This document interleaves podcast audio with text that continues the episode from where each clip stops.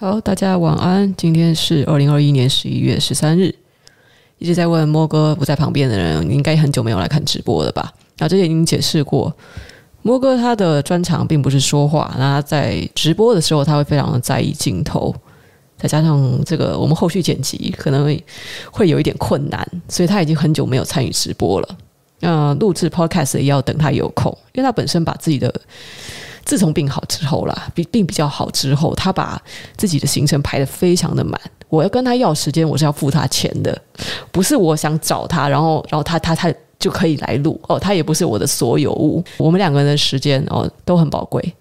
然后刚才啊，就在直播之前，本来想要发 IG 先动，这就突然就我的 IG 被登出，我不知道怎么回事。IG 登出之后，就只剩下小星星的账号可以登录。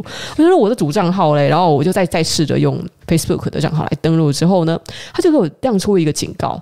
他居然说我的上一篇贴文因为呃违反他们社群规则，所以被删除了，被移除了。然后我一看，我那那篇文章完全 哪里违违反他们的社群规则了？就是我跟摸摸的合照啊，说以前大家很唱衰我们啊，但是我们还是在一起啊。然后我大概讲了一下。就我们去北海道温泉旅行的那件事情啊，祝大家线下有情人百年好合啊！请问一下，首先检举的人有什么毛病？这我倒是想问 IG 的那个，不然你们是人工审核还是机器审核？这哪里违反社群规则了？他居然说我违反了规则，然后这个涉及霸凌和骚扰，我觉得这这超级可笑的。检举人才是一直以来在霸凌和骚扰我的人吧？我我这真的是很不能理解，你为什么讨厌一个人，你还要一直看着那个人的账号？这这是一个非常非常可笑的事情，我们就纯粹只是放个闪，然后祝大家天下有情人，百年好合。我不知道是戳到谁的神经了，是不是觉得就是同性恋不好，还是怎么样？是不是有哪个互加盟在我的 IG 账号徘徊？哦，其实真的有，有时候我的 Facebook 上面还有一些互加盟哦，在那边讲说同性恋是不对的，怎么上帝要我们结婚，那我就是要一男一女啊、哦！看到那个那些那些留言，我都怎么你们你们就不能就是去找同温层吗？你偏偏要来这里被人家羞辱？干什么？何必呢？哦，都都什么年代了，也不看看自己的逻辑错乱到什么地步。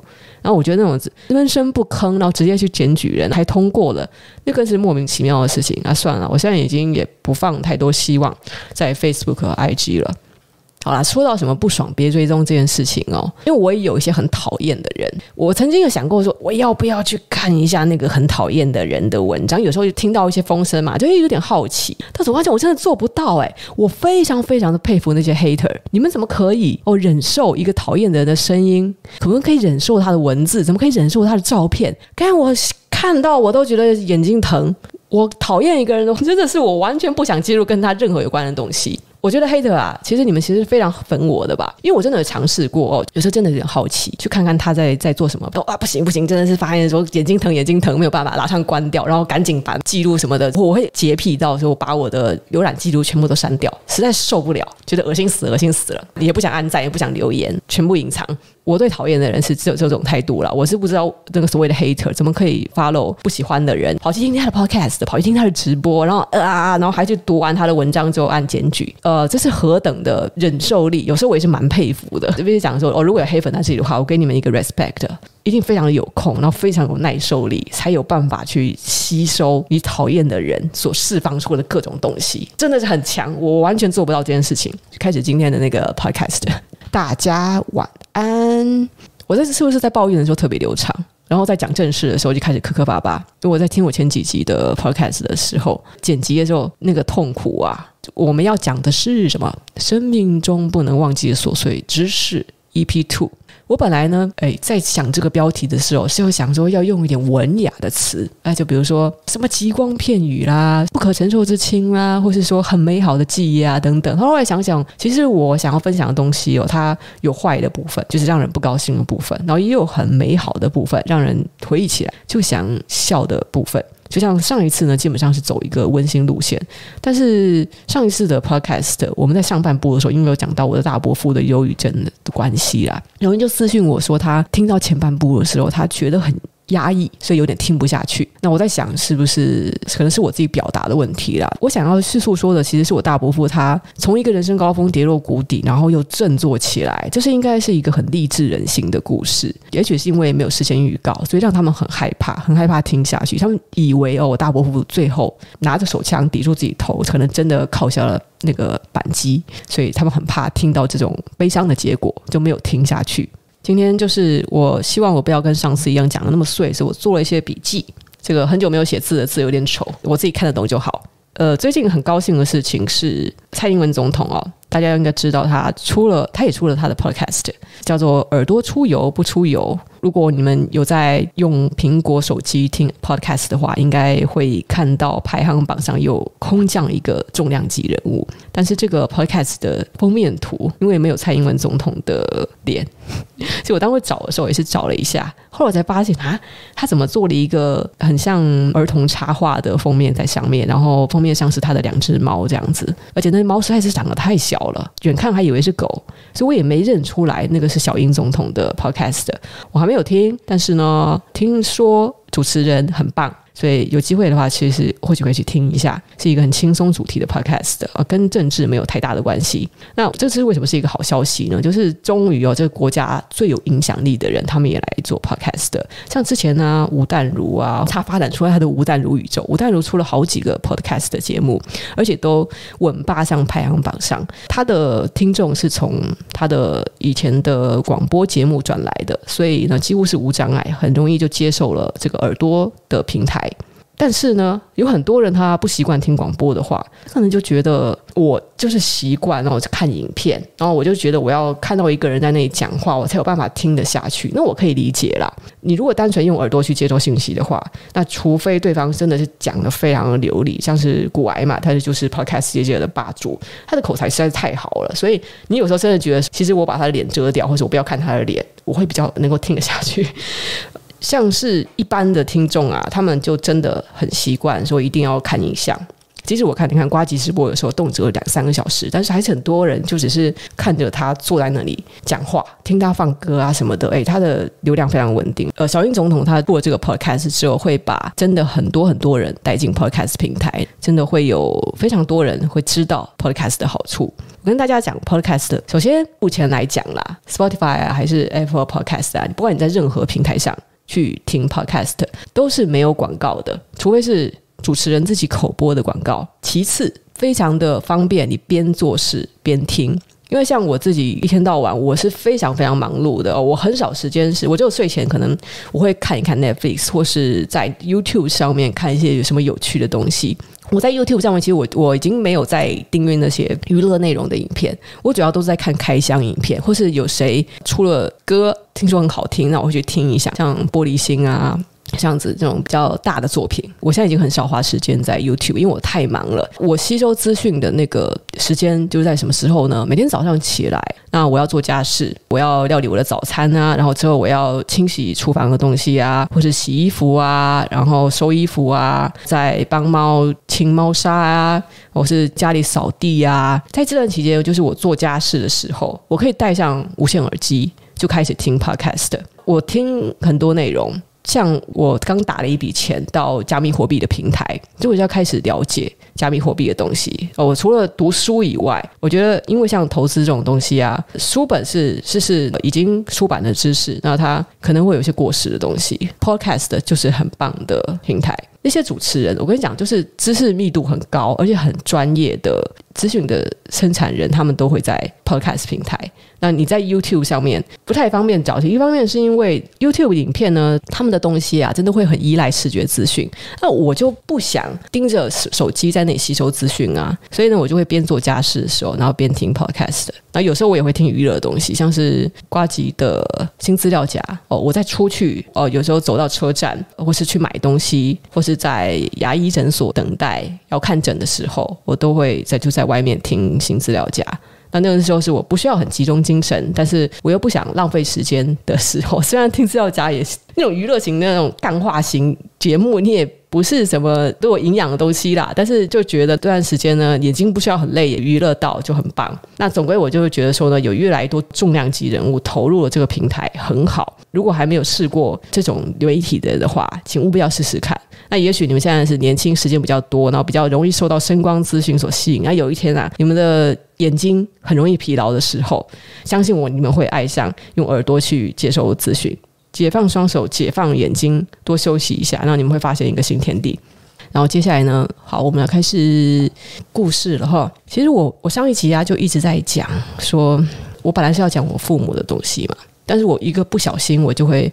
转移掉话题，那我发现是我很不想面对我的父亲母亲犯过的很多错误。那我在讲，我有时候在叙述这些回忆的时候，其实我并不是想要批评他们，其实我对他们没有特别的好恶。我觉得我的内心呢，是一直很想跟他们有良好的关系。那其实我是在回忆这些事情的时候，我并不是想要去指责他们，只是好像当我即使以客观的角度去叙说这些事情的时候，又好像我是在批评他们，因为他们的确是做了很多糟糕的事情。先不讲说他们在我的小时候几乎都不在家，小的时候我真的觉得那没有什么大不了。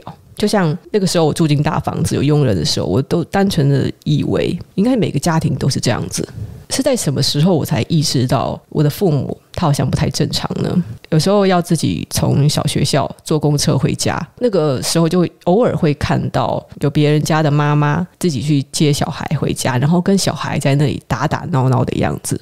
我发现我看到这种亲子间很亲密的互动的时候，我都会忍不住想哭，很羡慕吧，就是很羡慕。就是我想到说我有一个妈妈，我有一个爸爸，可是我跟他们没有办法有这么亲密的连接，甚至他们有时候倒在地，然后大哭啊，放肆的。对自己的父母要求一些事情的时候，我也觉得很羡慕。其实那是一个很难堪的场面。我的父母没有怎么在教育我，但是他们只要是在家的时候，他们在场的时候，都是对我非常严格的。我从来都不会跟他们要求，例如说我到玩具店里，我要买什么东西，我很乖的，就是他们逛街，然后我就在玩具店前面一直看着那个玩具，不吭声，看了看了很久，等他们开口说你可以买这个。然后我就很高兴的说：“好，那我要这个。”我从来都不敢开口说我要什么，因为我觉得我一开口呢，一定会被他们训斥，就觉得你不应该做这个要求，不该做那个要求。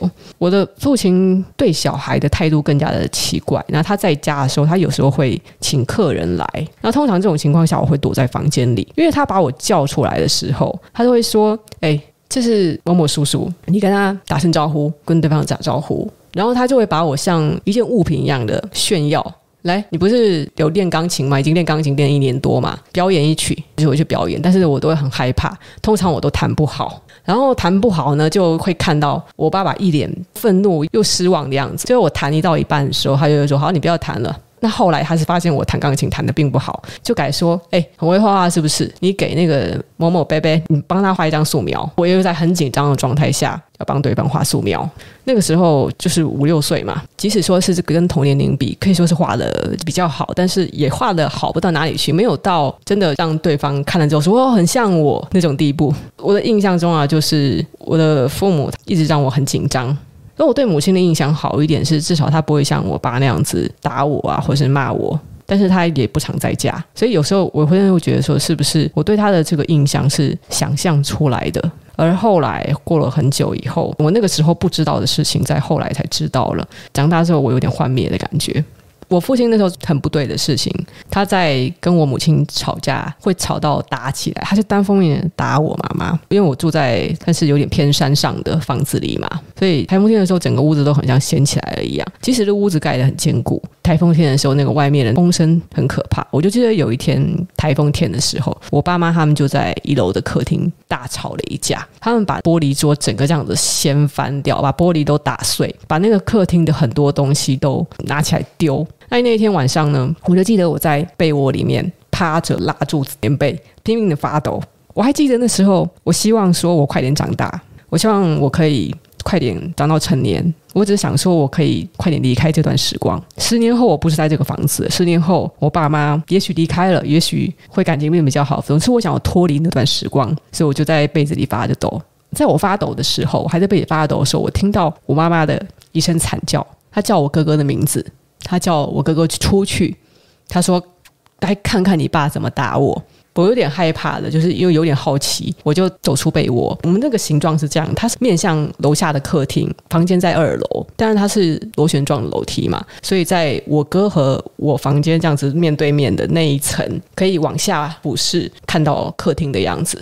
我是从另外一个角度看着我哥哥从房间里走出来，这样子走出来之后，就一直盯着楼下的样子。妈妈就一直叫他说：“你快出来看看你爸怎么打我。”而我爸则是说：“回去房间，不要。”看你回去房间，我不知道我哥到底看了什么，但是我觉得很恐怖。我爸在那边说说回去房间的时候，我就逃回被窝里去，一直这样子在被窝里躲到第二天。第二天再出来的时候，我就看到我哥变得有点怪怪的。反正他那之后，他的个性变得有点奇怪。反正我就看到一地的。玻璃碎片，还有茶壶啊，不知道为什么连水晶灯上面的那些水晶球都掉下来了。那天我爸妈都不在，我就也不晓得他们是吵完架之后，然后就各自去他们他们习惯去的地方，还怎么样。反正他们都不在了。过了几天之后，他们再次在三楼的房间又吵起来。我则是因为二楼和三楼太近了，我不想听到他们继续在吵架，所以呢，我就躲到了一楼，就打开电视，他把电视开得很大声。不想听到那些吵架的声音。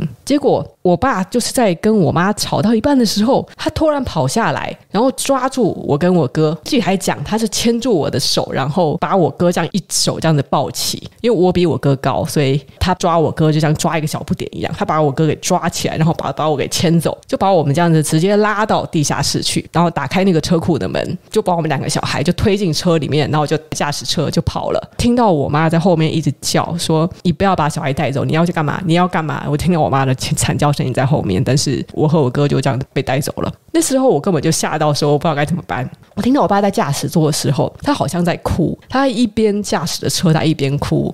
然后我哥在后面就很冷静地问他说：“爸爸，你为什么要跟妈妈吵架？”我爸就说：“谁叫你妈一直逼我？”我就很逃避现实，所以我大概听到他们这一段对话之后，我就睡着了。睡醒来的时候，到了一个没有看过的地方，在台北不可能有这样子的地方。一望无际的田野，他把我们带到了别的县市，然后后来我才知道那是屏东，把我们两个小孩呢就放到那个屏东爸爸的朋友家，我也不用上课，一直住在那个乡下。我不记得我在那里住了多久，可能有至少两个月吧。我其实也没有什么过得不好的，因为那个叔叔他家里有也有很多小孩，所以我每天带他们那群小孩放学之后，我就跟他们玩，算是度过了一个蛮特别的时光。像我这种就都市来的小孩，还会可以到田里面去抓那个叫什么福寿螺，去抓小龙虾，然后还去钓鱼。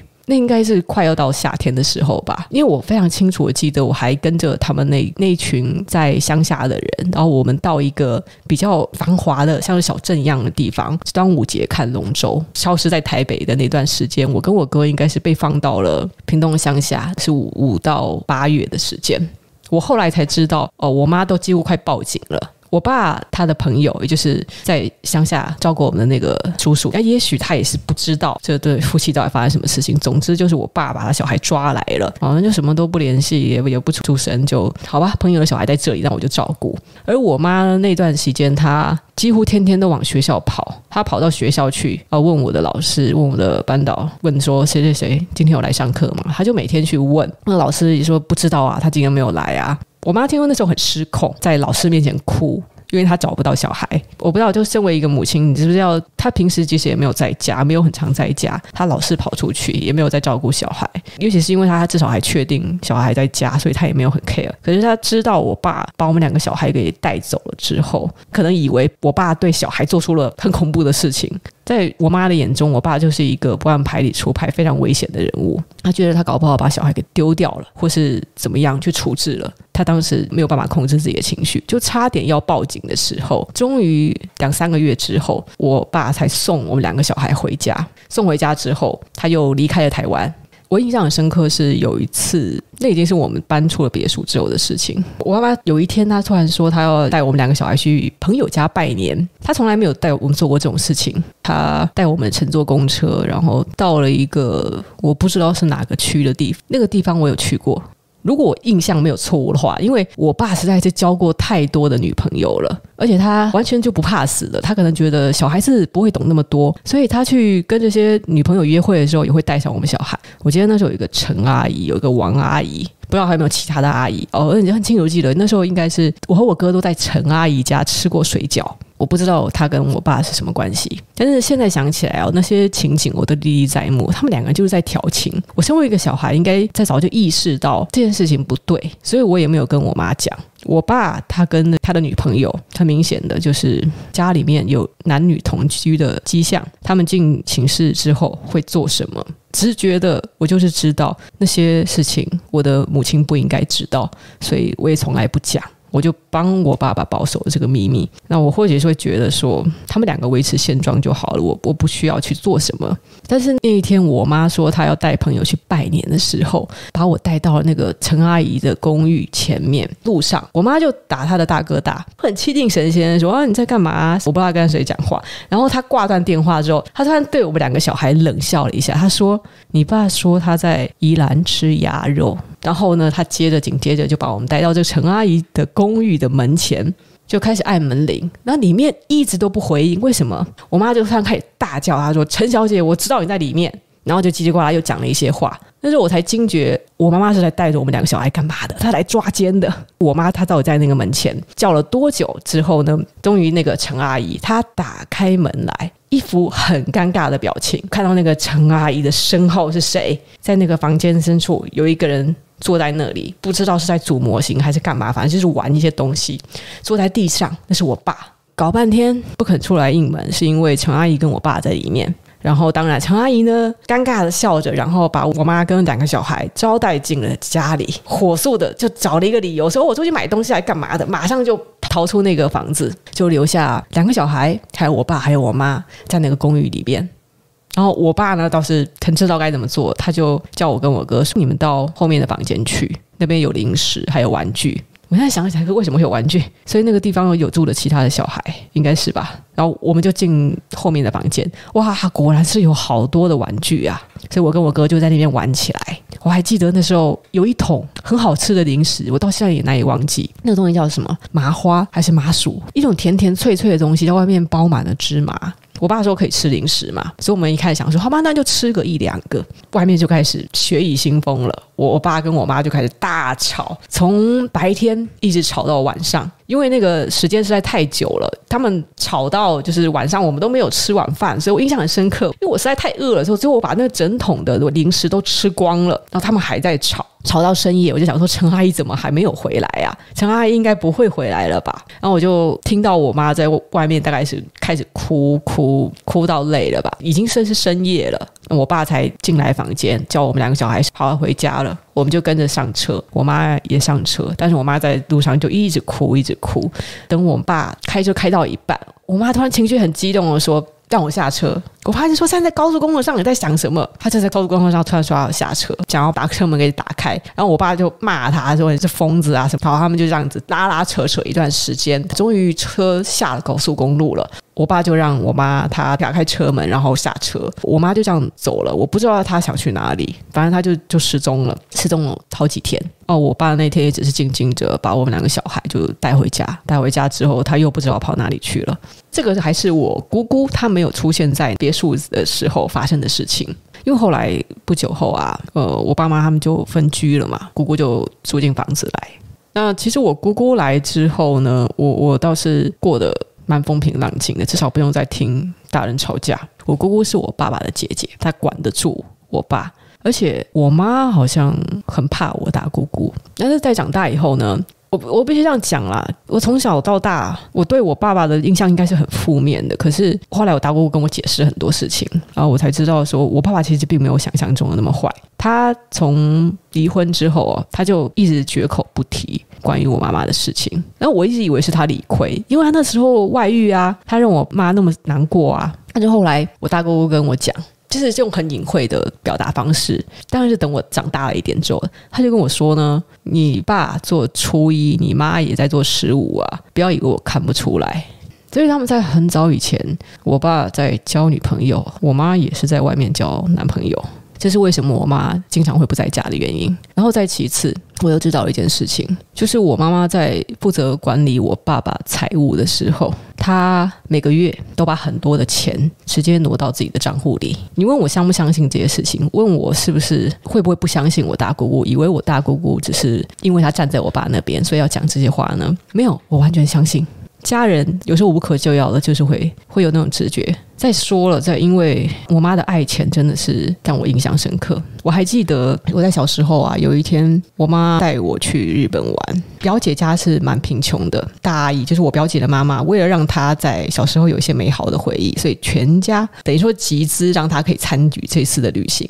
所以我表姐就跟着我们这一团一起去了日本，在九州玩。我妈妈她对钱是抠门到什么地步？明明那时候我们家很有钱，可是她拍照的时候哦，表姐到一些地方嘛，她就说可以帮我拍照吗？我想要这里留念什么的。好，我就跟我妈说，那我们在这里拍照，然后帮表姐拍一些照。然后我就发现，我妈妈起初拍了几张之后，她就不想拍了。她在私底下就跟我讲说，那个底片很贵，我们多拍一点自己的。然后我傻眼哎。我们家当时那么有钱，他底片几张算是算是算是什么？可是他就不愿意帮表姐拍照。我表姐难得她可以出国那么一次，结果她只留了少少的照片，就因为我妈想要省底片。在之前呐，那个是更不知道的事情，那是有上新闻。我妈她的哥哥，也就是我的舅舅，他也曾经做过掏空公司的的事情。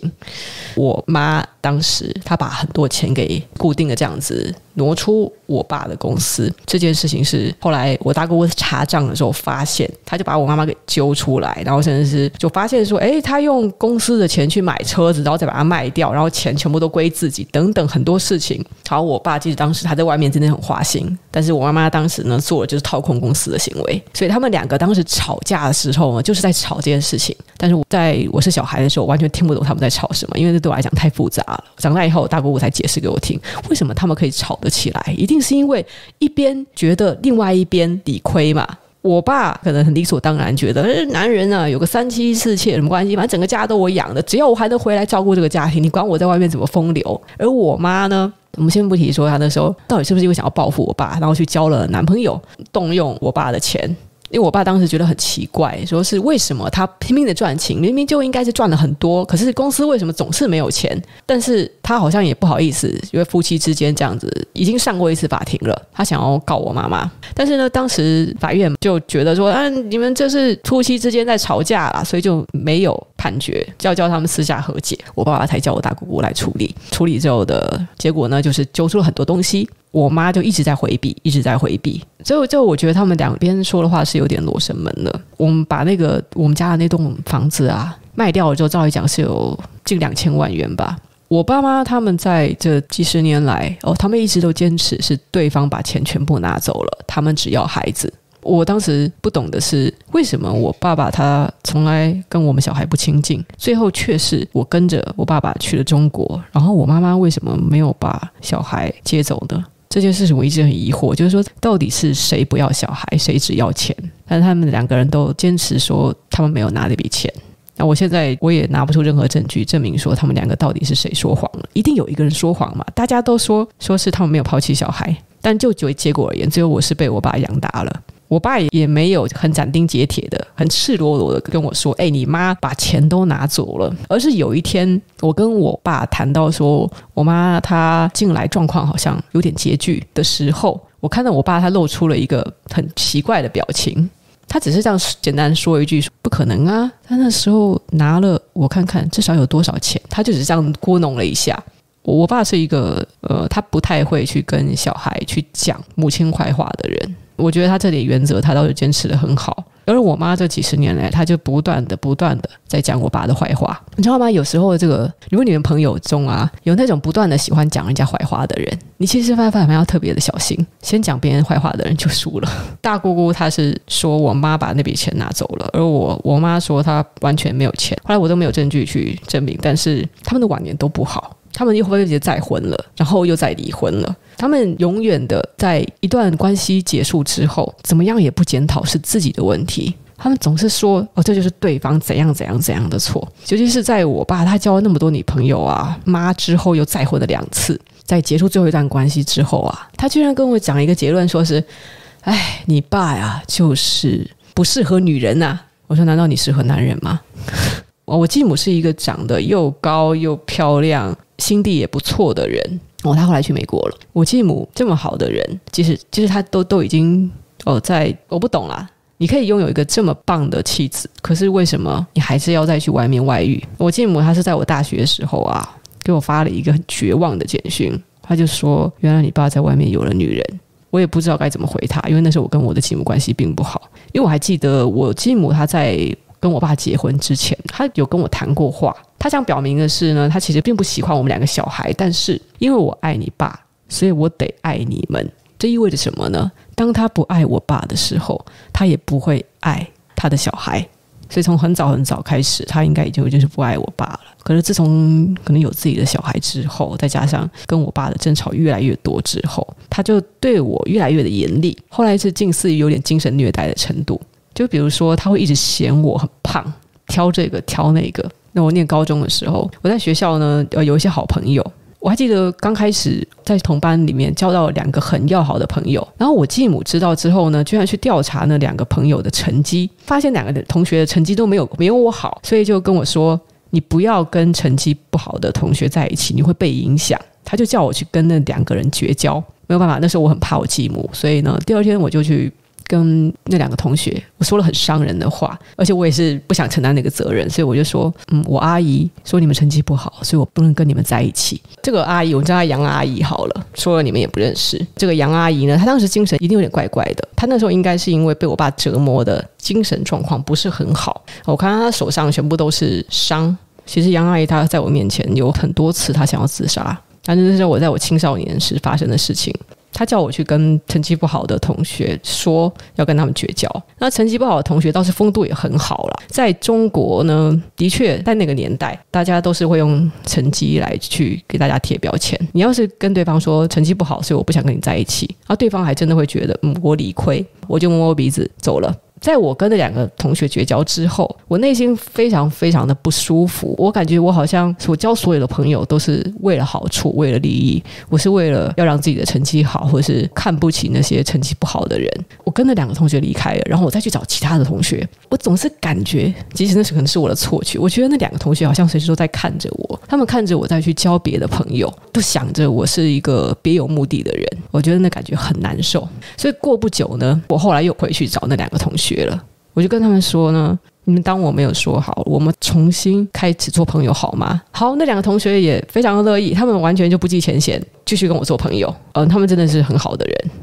但是后来又发生了一件事情，大概过了一阵子，反正不同时就会交不同的好朋友嘛。相信大家学生时代应该都会有这样子的经历，分班之后还是什么，反正就是你的交友圈会不一样。那我记得那个时候哦，我交了一个成绩是全年级第一的同学，我不知道为什么他会成为我的好朋友，好像就自然而然我们聊得来，我们就成为了好朋友。那时候因为在学校住宿有那个十一点就要关灯的问题，所以呢，我们有些人会特别的跑回家，为了要读书读得晚一点。这样子第二天才可以应付考试。那个同学呢，因为他的老家是住在东莞，离深圳比较远一点啦。那我们家是在市内，然后他是住在东莞。他因为跑回家会太远，所以呢，我就邀请他说：“那你可以回来我家，来我家来复习。”我们称他为高同学好了，好，高同学他就跟着我回家了。然后我就在我继母面前特别强调说，高同学他是全年级成绩第一名的同学，然后我们要一起复习作业。然后我继母表面上看起来很和善，然后那一页过，然后考试完了。考试完了之后，有一天我的继母又提起那个高同学，他就说：“你的同学为什么长得那么丑啊？”我整个下课，我不知道该怎么回应他。就是说他上次嫌我的同学成绩不好，然后现在又嫌我的同学长得丑。当然后来这些就是我继母对我的一些莫名其妙的言行，他都有对我道歉。他在跟我爸离婚的时候，他就直接承认说：“对不起，我就是对你不好，请你原谅我。”他就承认那些所说所做的，他都只是想要让我不好过，他只是想要刺激我而已。然后帮他洗内衣裤啊，或是有时候跟他讲的时候，他动不动就会蹦出一句很刺耳的话。他那时候嫌我的同学长得丑啊，我跟他谈到，哎，班上有一个同学好厉害啊，这样时候，他都会用奇怪的表情看着我，然后蹦出一句说：“哦，所以你喜欢他吗？”我就说没有，我没有喜欢他，我只是觉得他很厉害，而且他是女生。然后他下一句就说：“哦，所以是同性恋啊。”在那个年代，还有以我继母的那个价值观而言，他说。他去猜测我是喜欢某人，或者猜测我是同性恋，那个在那个脉络来讲啊，绝对不是好意，他只是想要刺激我，他并不是接受同性恋。所以跟他对话呢，我一直都战战兢兢的。那也是还好说，那个时候不需要跟他相处很久，因为毕竟我从高中以后就住校，然后在大学的时候我又跑去了上海。后来呢，也因为他有跟我和解道过歉了，我对他的感觉最后是停留在一个蛮好的。他后来是把我的同父异母的弟弟带走了，去美国，让我弟弟今年也二十几岁了吧，我成长得非常健康，讲英文讲得比中文好。他成长得有点太过健康，他长到两百多公分，所以这是美国的伙食啊，真的是会养出一些巨人。所以后来我都一贯都主张说，不需要人真的不需要吃米饭，米饭这种东西没有营养，它只会填饱肚子。同样基因的人哦，为什么我弟长到两百多公分，我就长了一个普通身高？这一定是跟营养有关系啦。这个故事有点沉重，但是。我我在想说，是我总算可以讲出来了。我对我父母的感觉呢，就是很复杂。我觉得他们不是完人。我一度的以为说，我母亲就像一个圣人一样。在我不知道他跟我爸他的那吵架的细节是什么之前，我甚至到中国的时候好几天，我都因为想念我的母亲，所以哭得很难过。对我爸有多负面的情感，就会有多想我妈。这个感情持续了十年，但是十年之后就发现母亲当初的形象好像破灭了。我妈当初哦刻意带我们两个小孩去抓奸，以及她总是刻意要两个小孩看着这种吵架打架的情况发生。他隐瞒着自己有外遇的事情，还有一个他没有办法隐瞒的事情。他这十年来，我从我十岁到十二十岁的那个十年来，中途我也回过台湾一次。我记得是在我十四岁，我准备要上高中之前，我回了台湾一次。在此之前，我妈妈明明就讲过，说她离了婚之后，她不会再结婚了。我就看着她从从最初的，在我十岁的时候，她每周会打一通电话来，变成了每两周打一通电话来，最后变成了每一个月打一通电话来。后来我被禁止跟我妈继续通话了，原因是我妈有时候打电话来，如果是我继母接的电话，我妈就会有点刁难她，她会对我继母说。哎、我以前啊都会给小孩子送他们去上钢琴课啊、围棋课啊，要好好发展他们的才艺啊。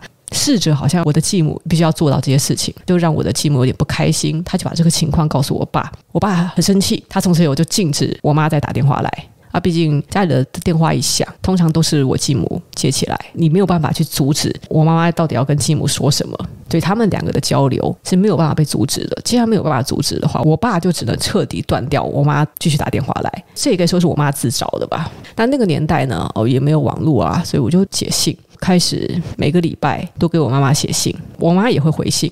哦，她都是用电脑打字，然后打字完之后在最后签名。可是我十四岁再回去的时候，我觉得那是这是我人生中一个很大的冲击。我买了机票，下了飞机，然后看到我妈来接我，那是真的是一个很感人的场面。我就冲过去抱住她，她也抱住我，然后我们在机场的巴士上，她什么也没有跟我讲，就是说哦，我们要回家了什么的。好，我以为她还住在原本的房子，那我以为她是一个人住。但是我下了机场巴士，回到我们南港的家的时候。当时有点无法接受，因为我妈这几年来，她从来没有跟我讲她再婚了，而且我的继父他还有两个小孩，所以我走进那个房子的时候，我看到墙壁上挂着的是别人的全家福，别的小孩的照片，还有当初我也见过的那个叔叔跟他结婚了，是我爸妈还离婚之前，我爸我妈就交了一个男朋友，我见过，我震惊到说不出话来。就只是走进那个客厅里，然后坐下来，然后我妈也在我身边坐下来，她也什么都不讲。我到底该从哪开始问起呢？我要问的说是。哦，你跟那个叔叔结婚了，还是要问啊？你不是说你不结婚了吗？还是要问为什么你这些年跟我通信通电话，你从来都不提你结婚，你已经再婚了这件事情？为什么知道我要回台湾之前，你都不跟我讲，你已经有了一个新的家庭？如果是这样子的话，其实我可能会根本就不想回台湾。因为这是别人的家庭啊，我怎么能够适应？我就一个暑假的时间，我却是好像是暂居在一个，你知道吗？就除了我妈妈是我熟悉的人以外，还有一个陌生的叔叔，还有一对兄妹在那里，那是完全就是别人的家庭。我去住，我还得睡在地板上。如果我知道我的暑假是那个样子的话，我就怎么样我也不会回去的。一开始几天啦，我是睡在那对兄妹的妹妹的房间的地板上。睡了几天之后呢，好像是在我妈妈的命令还是建议之下，总之就那个妹妹她就把床让出来让我睡，然后她睡在地板上。这段期间有发生过一些事情，那个妹妹她有一些小小的问题，她跟我妈妈其实相处的并不愉快。我妈妈会比较那个妹妹，她成绩没有很好，所以我要指导她暑假作业。我知道她暑假作业的时候，我就发现哇，她真的是没有在认真读书。所以我很认真的指导她，可是呢，她就漫不经心啊，态度很差。然后我妈看到这个状况呢，就会很生气，她就对她讲，因为其实其实她不应该那样子讲的。她就说：“我女儿难得花时间教你，你最好给我识相点。”但是我有点惊讶，我心想说：“难道你不把她当成女儿吗？她现在不是你的女儿吗？你们结婚了，那她就应该是你的女儿啊。”但是就看到那个妹妹，就也是好像憋得满肚子的气。然后有一件，有是是一件事情。爆发啊！就是我带着那个妹妹去我的阿嬷家，在我阿嬷的面前，我们两个人就在吃东西。吃东西的时候呢，那个妹妹有点笨手笨脚，所以她就把东西给洒出来。但是我阿嬷就说了一句：“哎呀，你怎么什么都不及你姐姐啊？读书不行，然后又笨手笨脚。”然后妹妹当时就爆发，她直接就是爆哭，她就对着我阿嬷说：“你又不是我阿嬷。”我就这样 糟糕了，因为你知道吗？我非常的清楚，一个女孩子哦，她有个继母，跟对方的这个亲生小孩一比较的话，那个是一个大雷点。不管对方是不是真的比她优秀，不管对方是年纪比较大还是比她小，你不管怎么样，你都不可以说那样子的话。所以我知道她有多难过，她那天就大爆哭，然后跟我阿嬷就直接这样子杠上了，然后我赶紧的就把她带离开。然后当天晚上呢，我们在房间里对话哦，她睡在地板上，我睡在床上。她在地板上睡的时候，她就开始哭，她就说。我觉得没有人爱我，你妈对我不好，你阿妈也对我不好，他就说一些气话，想让你们都去死吧。那我就安慰他，那你妈妈去哪了？他就说他妈妈在美国，他妈妈嫁去了美国，他好想去找他妈妈。就说你长大了就可以去找了。顺便也跟他分享啊，我在中国也有一个后母，我后母也对我不怎么好，我后母也不太会讲话。但是没有办法，因为我们不是他亲生的小孩。自己有这小孩的话，一定会对自己的小孩比较好。那这个就是没有办法的事情。然后我就教他说：“你不要把你不在意的人说的话放在心上。”那就稍微的又好一点了。那个妹妹她对我其实并不坏，她有时候想撒娇的时候，她还会跟我讲说：“姐姐”，就会这样对我撒娇，就还是会叫我姐姐。我觉得妹妹也是很可怜。然后我是想到她跟我一样哦，都是留了一个后母。但是我觉得啦，是这样子的，做人的父母本来就很难，更不要讲说是做一个继父或是继母了，那实在是太难了。当你有自己的小孩，你要怎么样去平衡？要怎么样去想办法把你的爱给去平等的去给这些小孩？如果说这个不是亲生的小孩，他就是不优秀，他就是没有你的小孩好，然后或是他对自己是那么的叛逆，那你不是心里会更偏心？其实我我跟这个妹妹也是，就是相处了很短暂的时间啦。我可以跟大家讲后来她怎么样了。她后来跟我的继父哦有点关系闹翻了，因为我的继父他他沉迷于赌博，失业之后就一直在家找人打麻将啊。我妹妹在一个很不单纯的环境长大，在她还没有成年之前，她硬是要求她要去美国找妈妈，所以她就去了美国去那边留学了。反正不知道怎么样，后来是她妈妈。回心转意呢，还是实在是拗不过他，总之就接他去美国上学了。后来发生了一个更复杂的状况，呃，这妹妹在美国跟她的继父又处不好，不知道她从哪里来的一些知识。那她的继父呢是很想要宠爱这个女儿，然后有时候就会逗弄她，结果她就用这个理由说她继父乱摸她，她把她的继父告上了法庭，告他性骚扰。哦，你知道这在美国超级严重的，就是你居然敢对未成年的小孩做这种事情，而且你还是以那种继父的身份，一个不小心就是要判很重的刑，真的是好不容易，她妈妈不停的说服她，叫她。不要把事情搞得那么复杂啊，这件事情才才收回去。但是他跟他的继父的关系是完蛋了。这个后来的详细状况我也不知道。但是我在听说他的消息了之后呢，他改了一个名字。他在大学的时候就搬出去住了，所以跟家里没有再说很常来往。他在大学毕业之后做了一个很很特别的工作，他做了模特。我有去脸书看他的近况。他后来受洗成为基督徒，有了很成功的事业。现在也是英文讲的比中文还好，也交了男朋友。长大之后，脸还是以前那样的脸，可能变得比较成熟、比较漂亮，然后长得好高，腿好长，有一个蛮不错的生活。现在他的说话完全难以想象，那是当年那个爆哭在那边叫大家都去去死的那个小妹妹。我不知道她是被谁所感染，被谁所拯救了。她的个性完全不一样了。但是不管怎么样，我很感谢那个当初出现影响她的人，也许是她在大学的时候交到了一些好友。反正总之，她最终她脱离了这个不好的家庭的影响。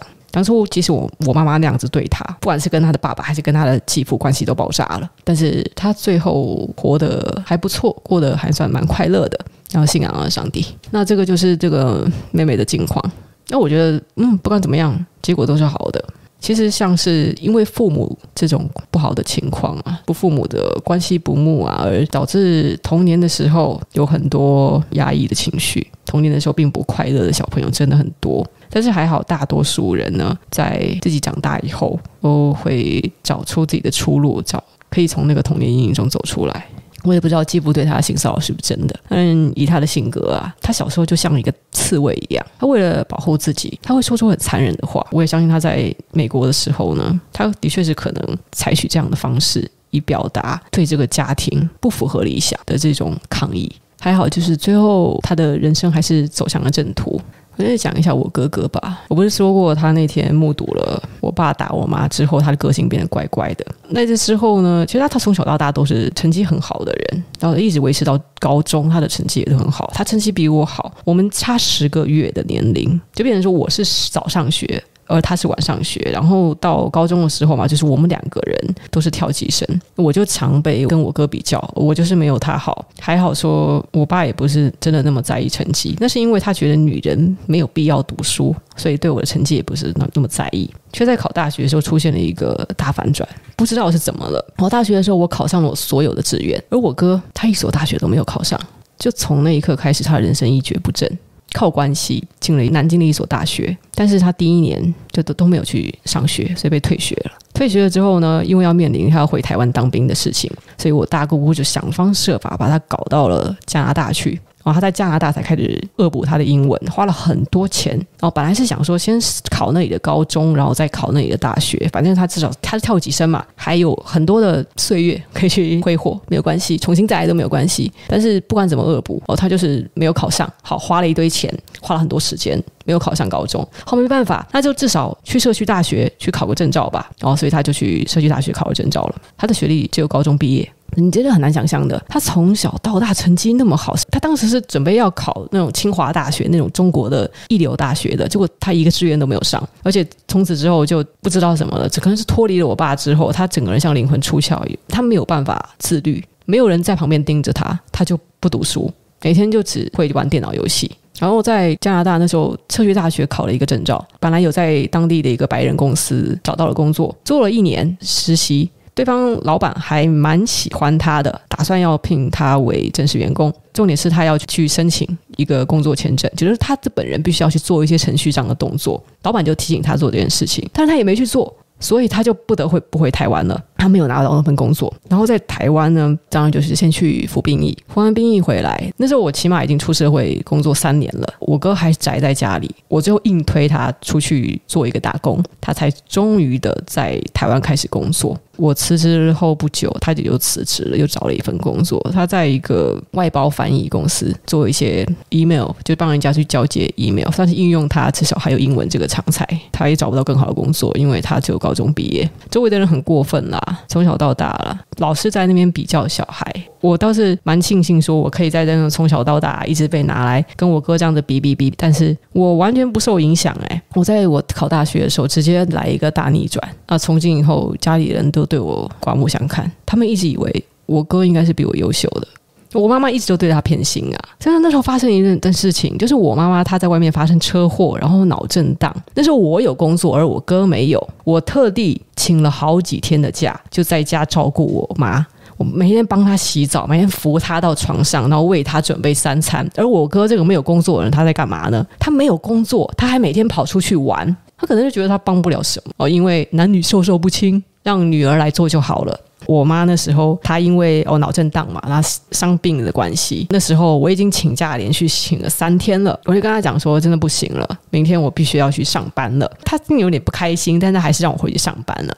上班回来的时候呢，大概是因为她自己在家里脑震荡，加上那个腿不方便，她做事做得很累，所以她就对我大发脾气。她就说：“你们那些小孩，我在家里死了，你们也不管就是了。”我当时觉得很诧异，我就是说我得去工作啊，你要不然就叫你儿子来照顾你嘛。他就说我就是在骂你们两个，你们都一样。可是问题是，他这样对大吼的时候，他只对我大吼，诶，我哥根本就不在场，他只对我大吼，诶，为什么那些话他不从来就不对我哥说？我帮我妈买电脑，我帮我妈买各种各样的东西，他的生活费、孝心费我要出，他就不去要求我哥。甚至还会帮我哥买新的床啊什么的，他就是比较宠他，他从来就是不会训斥他，然后他总是在嘴边就是念叨的，当初他是早产儿啊，都是因为我当时没有好好的照顾身体，我怀孕的时候就在跟你爸吵架，跟他赌气，所以呢身体那么孱弱，害他早产，所以呢他身体现在这么差。我想说，那都已经是几十年前的事情了，你还要因为这个理由对他感到歉疚吗？所以我不是早产儿，我出生的时候圆圆胖胖，是我的错喽。到我快三十岁了，他还在念说我哥是早产儿这件事情。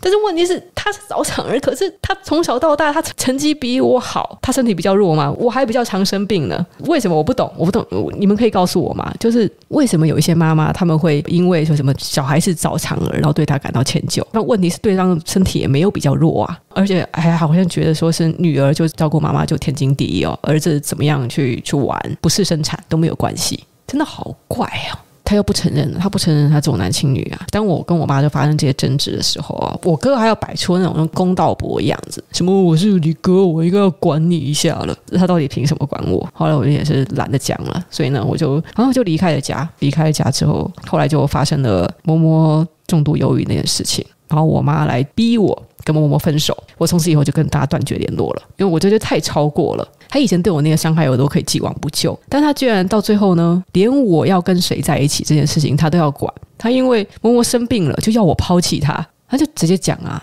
你跟有病的人在一起，你也会变得有病。因为我妈那时候不停的骂我，她就在 Messenger 里面一直骂我，然后我把 Messenger 封锁，她就开始写手机短信来骂我，我把她手机号码封锁了，然后她就跟着在写 email 来骂我，所以我又把 email 封锁了，一就这样子一步一步，她自己逼我的，只要她要一直骂，我真的没有任何冒犯她的话哦，对话记录都在，我没有一丝一毫任何冒犯她的话，我只是叫她冷静一点，摸摸在生病，体谅一下她。那我觉得当时继续接受他的那些气话，只会让我们的关系越推越远。所以呢，我就就选择了，我也不回，我就封锁他，所有的管道都封锁了。心里倒是对他没有任何的好恶了。我就觉得说，我也得承认说，我的母亲她是这样子的人，我也得接受啊。我爸是一个对感情不忠贞啊，是一个有很多缺点的人。他们两个都一样，能怎么办呢？小孩子最终会长大。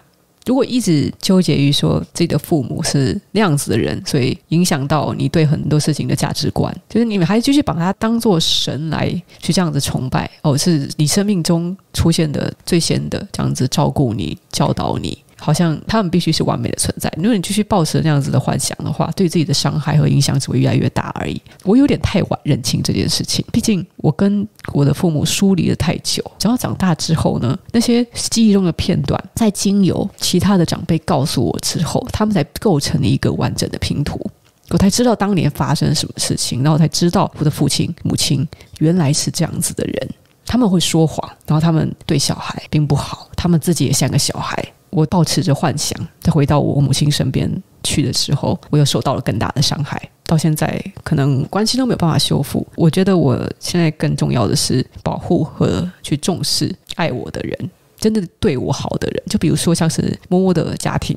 父母不是完人，或是他们做错事，这个是很常见的事情。我 IG 私信上很多粉丝啊，或是以前有一些会写信给我的人们，他们生活中或者在在，尤其是在家人的问题上，他们遇到了很糟糕的状况，有些比我还糟糕，像是父母亲是诈欺犯啊，或者说母亲被诈骗了之后自杀啦。那我父母亲都还健在，那可是他们这种种种的缺点啊，种种在我生命中他们做过的很不堪的事情，有时候这样子浮现在我心里面。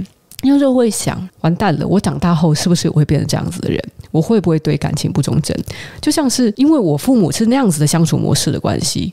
其实我在我青少年成长期啊，大学或是成人后的很长一段时期呢，我看到恩爱的情侣，我的第一个反应就是你们吵架时的样子，到时候会离婚，会像仇人一样。我的第一个反应都是你们这些人的感情就是不会持久。其实我周围的人啊，他们有交了新男女朋友或是结婚的时候，我都没有办法给予真心的祝福。在我生命中，我的父母他们搞成这个样子，我怎么能去勾勒出一个爱情的美好样貌呢？再后来啊，我谈了很多段感情，但是我对感情呢，很明显的，我是一个回避依恋型，就是当对方啊出现了一点点缺点，或是我认为呢，这是一个有可能。我们在一起久以后，我不能接受的事情，可能会造成争执的事情，我会在感情恶化之前立刻跟对方分手。我对很多的段感情的处理方式都是这样子，所以很快就就结束了。即使对方很好，对方就是根本就是一个从来都没有得罪我，从来没有冒犯我，但是我只要发现了一点点小迹象，就会想办法让对方讨厌我。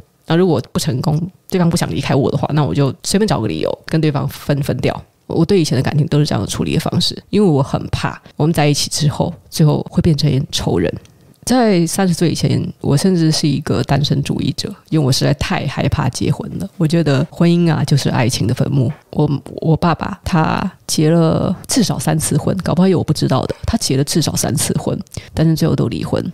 而且离婚之后，他还要说他生命中出现的女人啊，都怎么拖拖累他，他不适合女人啊。而我妈她结婚了两次，她都认为是对方的错，都说是她被男人骗了。他对这段感情中，反正就没有需要反省的地方。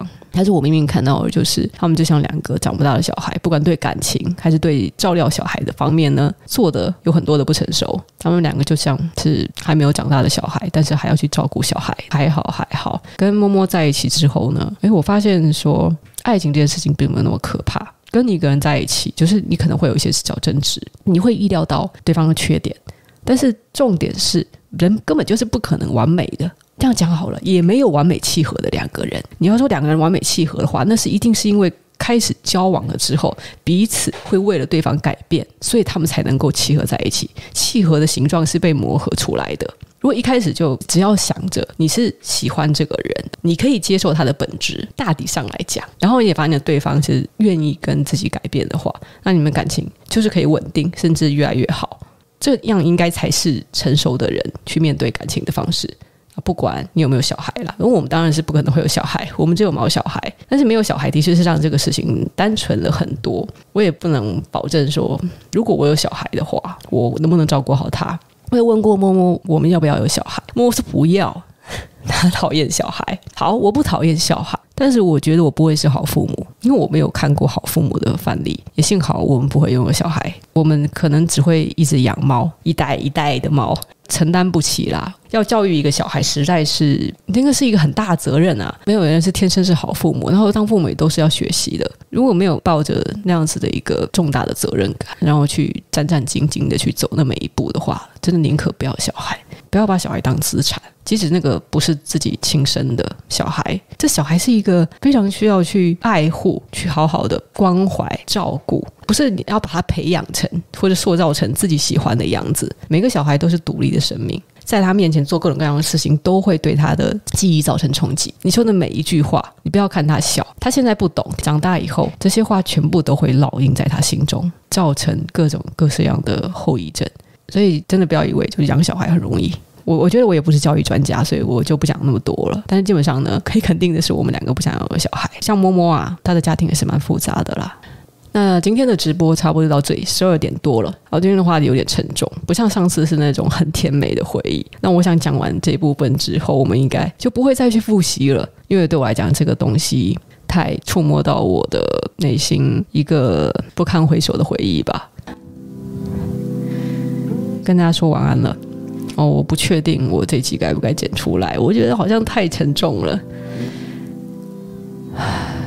我也不是想要讲我家人的坏话，啊啊，就是，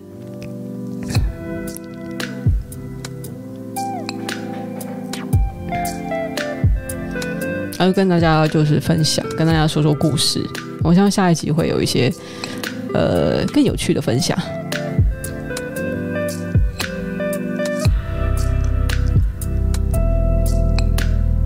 如果在场有人是父母的话，那我想对你们说，你们的小孩真的是比你们想象中的要聪明，又看得懂很多东西。不要把他们当做很幼稚的、什么都不懂的存在。那如果你们是小孩，你们有类似的回忆的话，我想告诉你们，有些事情放下就放下了，该放手就放手。如果你的父母不是一个模范家长，那你就不要让他们影响你的人生那么深刻、那么长久。你终究还是一个独立的生命个体，你需要走出那些事情对你的影响。那你永远都有机会，不管现在你是十几岁、二十几岁、三十几岁，你不要把自己定型在说我走不出来了，因为我发生过这些事情，所以我很悲惨，我要对我的父母报复。我曾经有过这样的想法，我想要坏给你们看。我长大之后，我要去杀人放火，让你知道你教育我失败，我要让你们丢脸。我有过这样子的想法，可是后来想想，那真的是报复到我父母吗？没有，我只是浪费我自己的生命。我是浪费了我诞生到这这个世界上最宝贵的一条人性命跟人生，而去报复了不值得的人。我们是独立的个体，我们不是依附于家长的存在。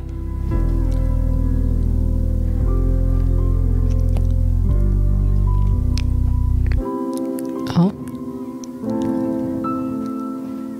真的，你们不管几岁，你们都有机会。去从这个阴影中走出来。